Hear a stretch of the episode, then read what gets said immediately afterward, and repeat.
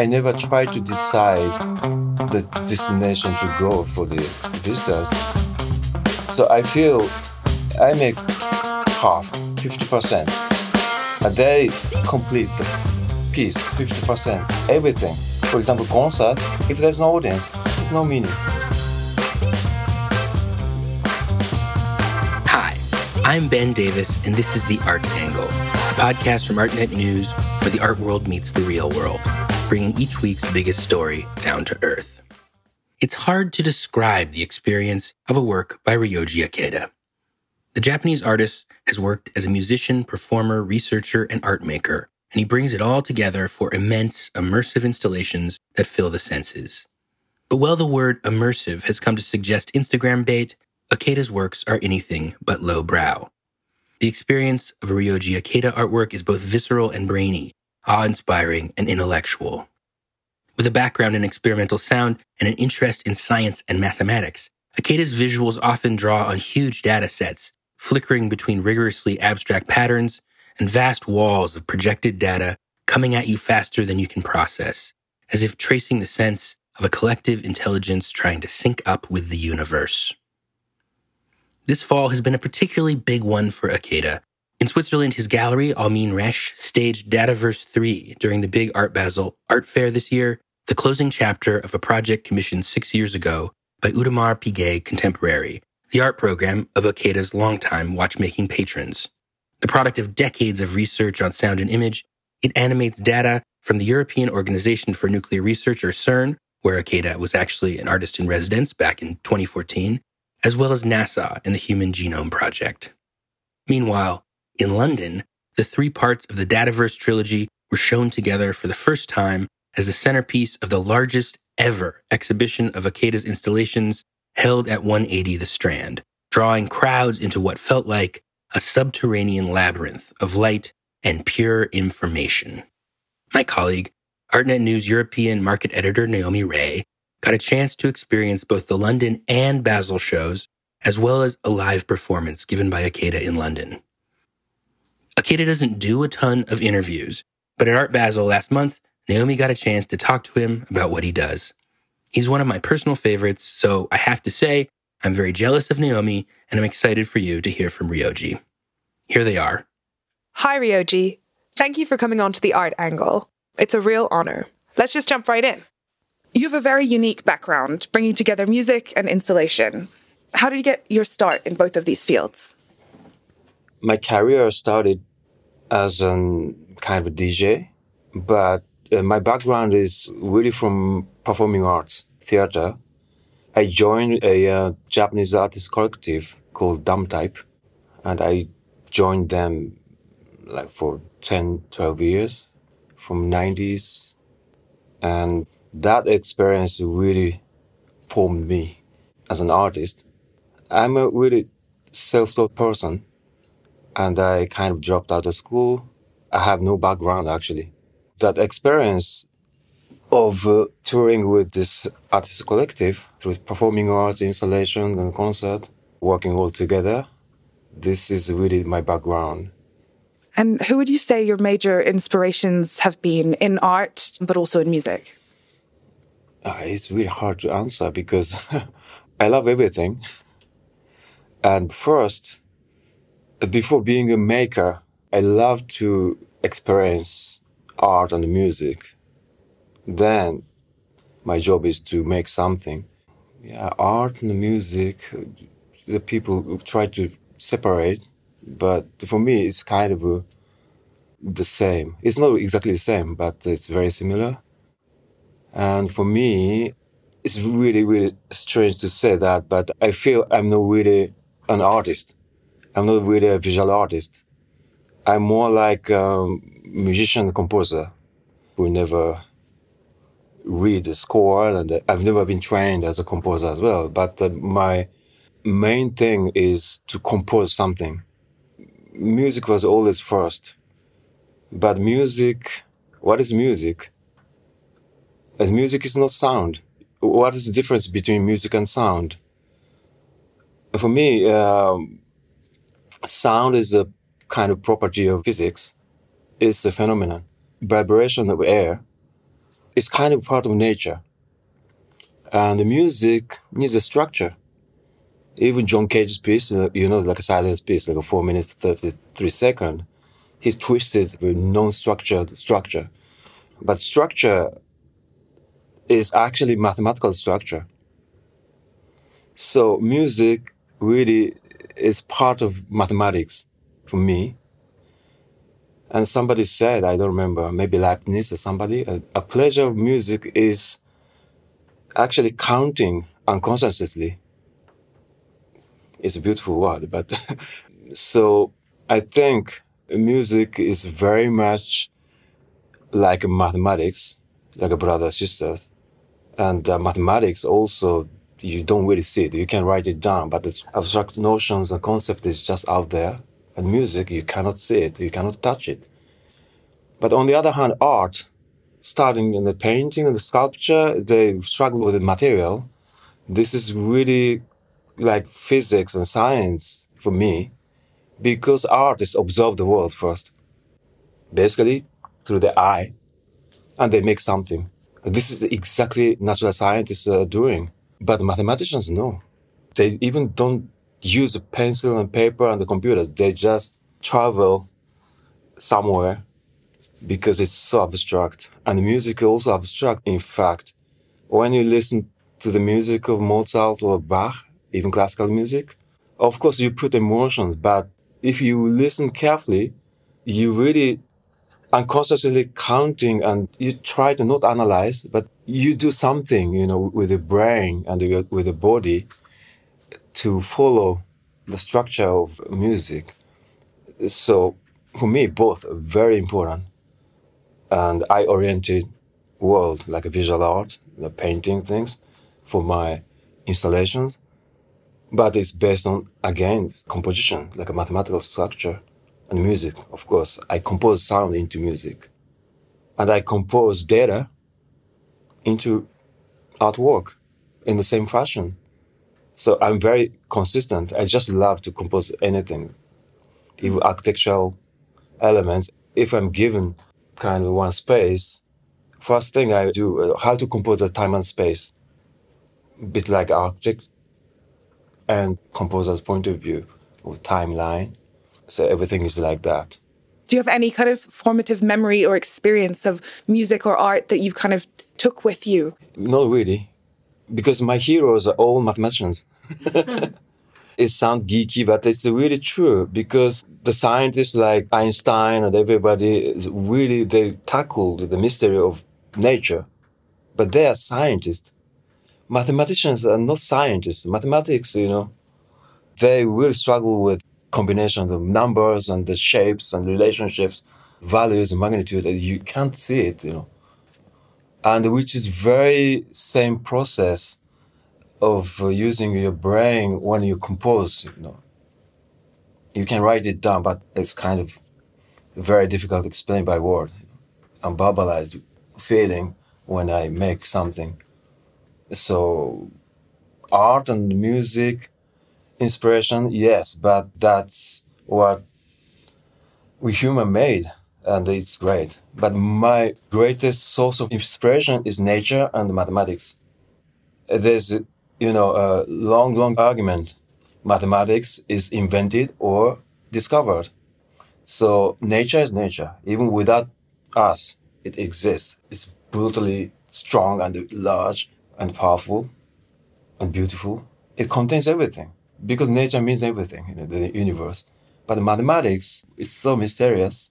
My friend mathematicians said even we encountered other civilizations like aliens, they have probably different physics, different science, because the physical constant are different on their planet or their habitable space. But the mathematics must be the same. It's really universal. Like you build money, number, it's universal. Even you have different kind of religion. Yeah. so I, I really like nature and the mathematics. We call mathematics, but it's that thing, you know. You talked a little bit about kind of world traversing, and there's the world of art and the world of music. And I wonder, you know, you're credited with being the rare artist who has credibility in music, but also in art. Do you get different reactions from the experimental music community and the art community? Mm, yeah, because uh, they're different. when I work with uh, art people, like um, curators and the people from museum or the galleries, of course, they love art, they work for art, but they don't care what I'm doing for the music, and vice versa for music industry. And I do also performing arts. The people really territorize, you know. It's the same art, art, just one for me, but they try to make it kind of bureaucratic.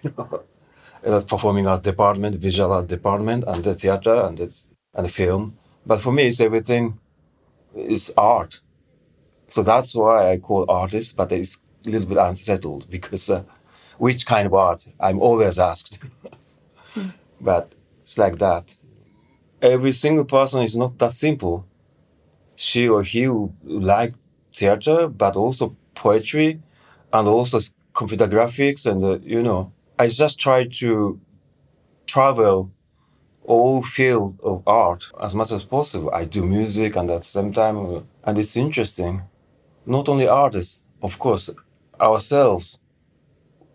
We're not only focused on the music. We love art potentially, but he or she doesn't notice, you know, there's this kind of world. So I try to make something as much as a different kind of feel and collaboration has been a big theme for you, from your work with the collective Dumb Type, as you mentioned, to with Carsten Nicolai as Cyclo. What is your approach to collaboration? You know, collaboration is impossible, basically, because uh, if artists work with other artists, in principle, it's very difficult. It's almost impossible for me. So that's why I don't really collaborate with the artist, with some exceptions, because artist has a vision.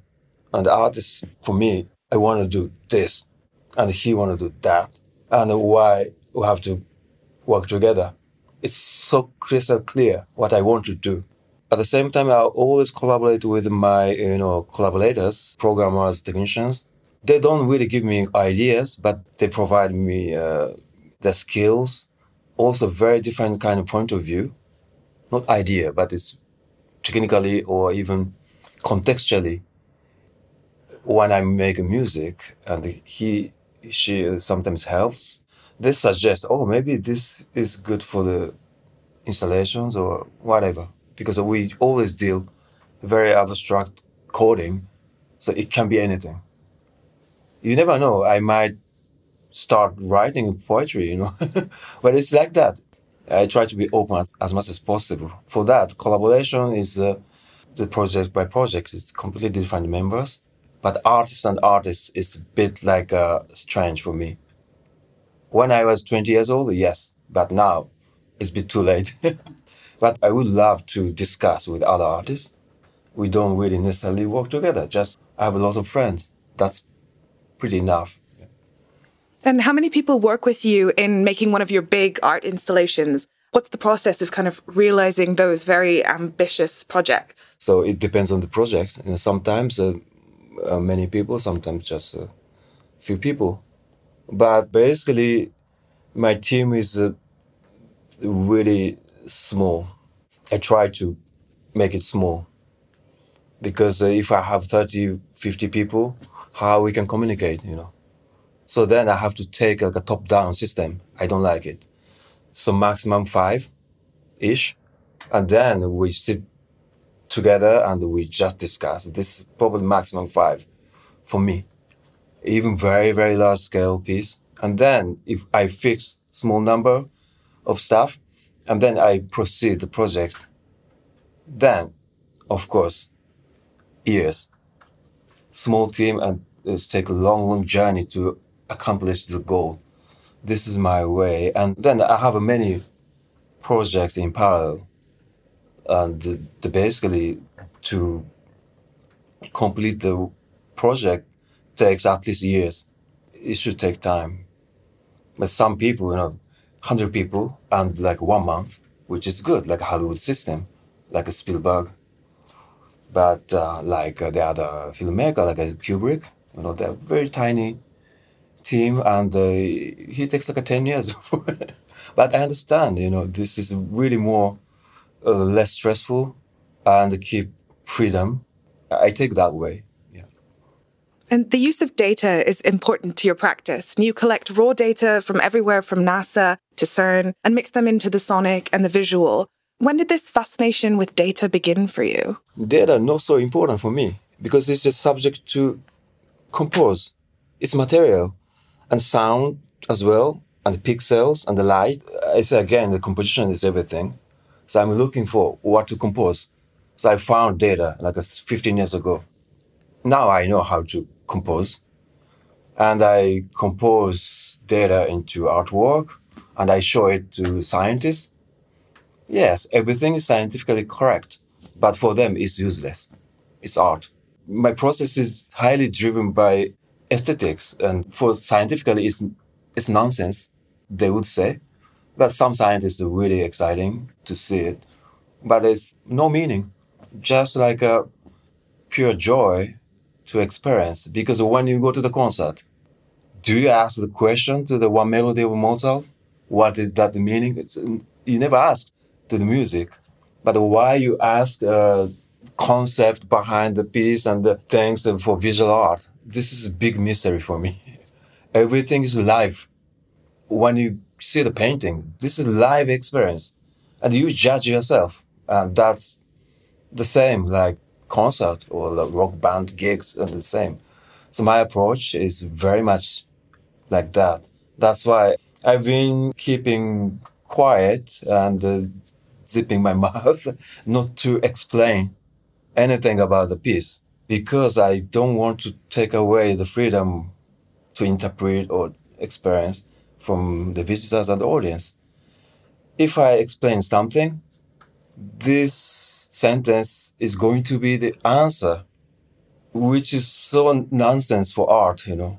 And you have to completely like, you know, free to approach to see, to experience. I always say, um, when you go to a really good restaurant, just before you eating, you know, the waiter explained like 10 minutes about the dish. I don't like it. before you eat, you almost forced to input lots of information. I don't care. I just want to eat. Of course, the material is data or asparagus, tomato is fine.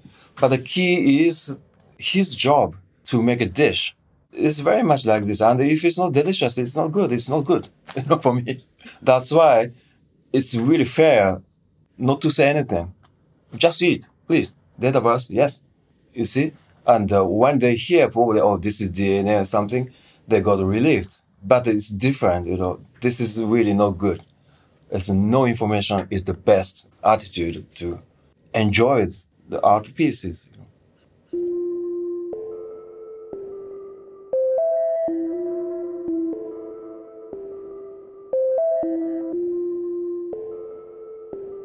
What kind of environment do you need to make the work? You know, where does it happen?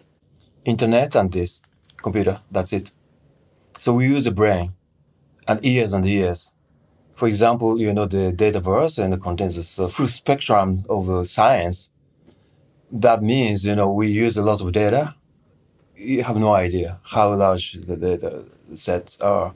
The point is you have to understand what data is, like a protein, the structure and whatever, DNA and the galactic coordinate and the universe, a black hole. So you got huge data set. This is just numbers, values, magnitudes. And you have to decipher this. that means you have to do science from scratch. So we all like a dropped out and uh, we have to really learn everything from mathematics to science, biology, and uh, for the last 15 years, it's a great journey to learn everything. 15 years I did, our team did. We don't know that much, maybe 1%. It's like that. But if I attended art school or a science university or whatever, I never take any approach like that because uh, I'm completely free, you know, in the academic sense. So I can really challenge because I have no risk. I have nothing to lose. If you learn art, if you studied art or science and literature, philosophy for many years, you cannot challenge because you're so afraid to lose. You take a risk. But I have nothing. I just do. I'm so free. I'm so lucky as a no educated person. And I still I'm learning every day. Uh, so this is a thing. And even in the art field, I can't paint. I cannot do uh, anything. You know, I cannot play pianos and I can't do anything. That's why it's free. From a viewer's perspective, experiencing your work might take 10 minutes or it might take an hour or perhaps even longer. But many, many hours of labor went into crafting those moments. How important is patience for you? For the visitors and the audience, I, I don't know. I'm a really impatient person. mm-hmm. I, I, never be patient. Uh, if I fed up, I just go to the next. And uh, it, it's free for the audience if they don't like it, they can leave. I don't care. The experience of a Ryoji Ikeda installation is often very overwhelming and visceral, but it's also intimate and cerebral. It's a very unique texture. What do you want people to take away from them? I never try to decide the destination to go for the visitors. So I feel I make half, 50%. And they complete the piece, 50%, everything. For example, concert, if there's no audience, there's no meaning. Of course, self-satisfaction, I will satisfy, you know, what I did. I do. So I respect people. Even music, concert, on the installation, the exhibition, whatever, I make half and the people complete half. This is fair. You see? That's why I, I really don't want to talk, you know, explain the concept or whatever. You know, if I give the concept by words, it's really, really obvious, like a leading, you know. they have to you know, answer, okay, this piece is that, you know, by words, one sentence. It's impossible, you know. Your experience cannot be reduced just by one, one sentence and uh, even one painting. So your feeling when you see the artwork, uh, experience artwork, you are in the state of a totally unbubblized thing, you know, again, when you eat something, you have some vocabulary in the words, but you cannot really transmit, you cannot explain precisely the taste of a tomato. How you explain that? A little bit acid things, and uh, but uh, you and me probably taste the same, but who knows?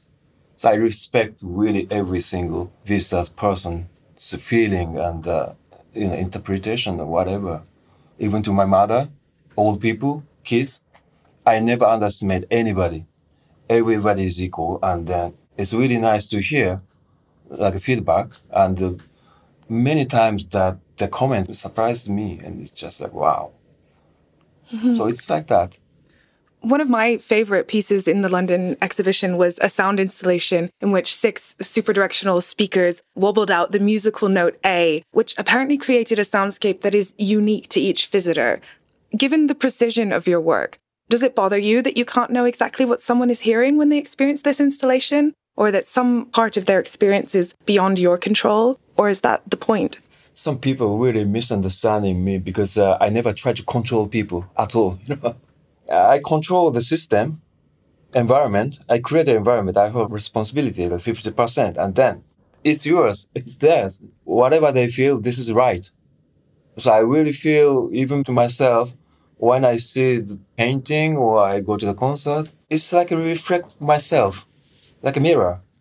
And if you like this, it's reflect yourself, your background, your unconscious state, whatever. Yeah, it's yourself. And uh, it's really interesting when I got really harsh comment by somebody, ah, oh, I see him. Maybe he's himself like that, herself like this because they don't understand. It's so frustrating. They're attacking. Okay, they see art in the brain, not like a heart and like a feeling. You see, and uh, whenever I explain, give the words to them, they never get it. Because art is like that, you know. There's no answer. There's no correct way to experience. Even A, that piece, and uh, there's no answer. And you have to discover yourself how to engage with the piece. And if you don't like it, fine. Like this. The exhibition in London was your largest in Europe to date. What's the development in your career and your ideas that you hope people will see?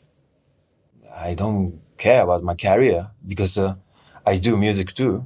It was really great opportunity to show many works at the same time, and that's it. I'm always busy. Most of the artists may be the same, but to the next thing, new thing. And past is a past, finish. Yesterday I did things that I forget. So many exciting things are waiting for me. and there's the next, next, next. I, I can't stop myself. But many artists like that. I wouldn't say we, but I'm lucky because I never get bored, you know, what I'm doing. And uh, I never be afraid, you know, of losing your position or the, or the company or thing. No stress. I have stress, you know, in a creative sense, of course, but uh, this is not to share. It's for myself. But I'm happy. I'm lucky. so no career, yes, whatever. This is really artificial, you know, establishment or whatever. That's why I move all down, you know. And fame and name and things is really, really tricky. So this is also one of the reasons I never accept interviews. But I don't want to play with it in the media sphere. I don't want to exist there and I, I don't really take interviews that much for last 25 years. But then, come on, I exist. I have no problem. Many people come, no promotion, and I prove that. You know, it's really better to keep quiet, and I keep my privacy. I have more time to make a piece. You see. Tell me about the Dataverse trilogy. Is there a progression between these three major works? Do they tell a story? there's nothing narrative and it's a pure composition. Uh, so one, two, three were made at the same time, at the same period, some years. And it's kind of, you can see kind of variations or something. I don't know how to call it, but it's like that. I was supposed to have one, but I have too many ideas and I made two or three. For example, Dataverse 1 consists of 15 small chapters. So I have 45 chapters from different kind of you know science you know things. So it's like a symphony in a very different way. But um, I put all my ideas for the last 15 years for this kind of data computer driven thing. So it's kind of a conclusion. My personal experience of your work was that it conveyed experience of synesthesia, to be able to see sounds or hear shapes. This is something that people associate with both club culture and also psychoactive substances. What's your experience with either of those things? I don't have it, but it's interesting. When I make something, it's really like a composer. I make a kind of sketch, like a diagram or scores or whatever, even Dataverse or even just concert, like a horizontal line is time. And the vertical line is many different kind of parameters.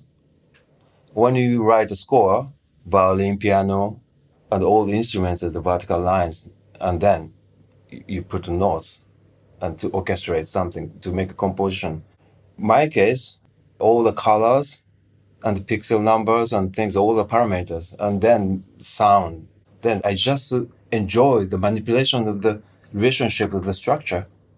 As long as you do this kind of composition, abstract the composition, of course, you know, sight and hearing, those elements are completely like mixed and very tightly synchronized. What is first? I don't know. The video and the music, it's very much mixed. And musical structure really can be easily converted to the other visual elements. It's uh, really like this. And it's so difficult to explain all the process. It's also very complicated. But then when I check the piece, sound cannot be independent from the video and the sound cannot be slave of the dancer. It's, I don't know how to explain it. It's just like a very intuitive judgment, you know. It's very precise preparation and it's quite intuitive micro judgments, you know, back and forth. All these processes like this. That means I'm a maker, I'm creator. On the other hand, I'm the visitor, a producer, or whatever. Always back and forth. So that's the good balance for me. And also sight and the sound is always melting each other eventually. The beginning is like that. So each piece has a very different life and the process and the result and experience. During your um, exhibition in London, and especially during the live performance of yours that I saw, my body felt a little outside of my own control. Do people react to your work differently? And what kind of different reactions have you seen to your work? I don't know the reaction that much. But you know, the people say, "Oh, so loud, overwhelming, and things." But you know, when you go to the death metal concert, it's much louder. Come on, when you go to the club like Berghain in Berlin, it's much much louder. It's extreme. And my concert is like you know, like a baby. I just do what I, am doing, and also I want to try to enjoy myself too. I mostly want to make the piece and the concert what I want to see, I want to experience myself first. I'm the first listener and viewer. This is the only thing I can trust. I cannot do marketing, you know. If I start thinking like this, I cannot make anything. I don't believe myself. I just make a test myself and this is okay or not. so, uh, overwhelming experience is because everything about the threshold of your perception I push, but never, you know, across.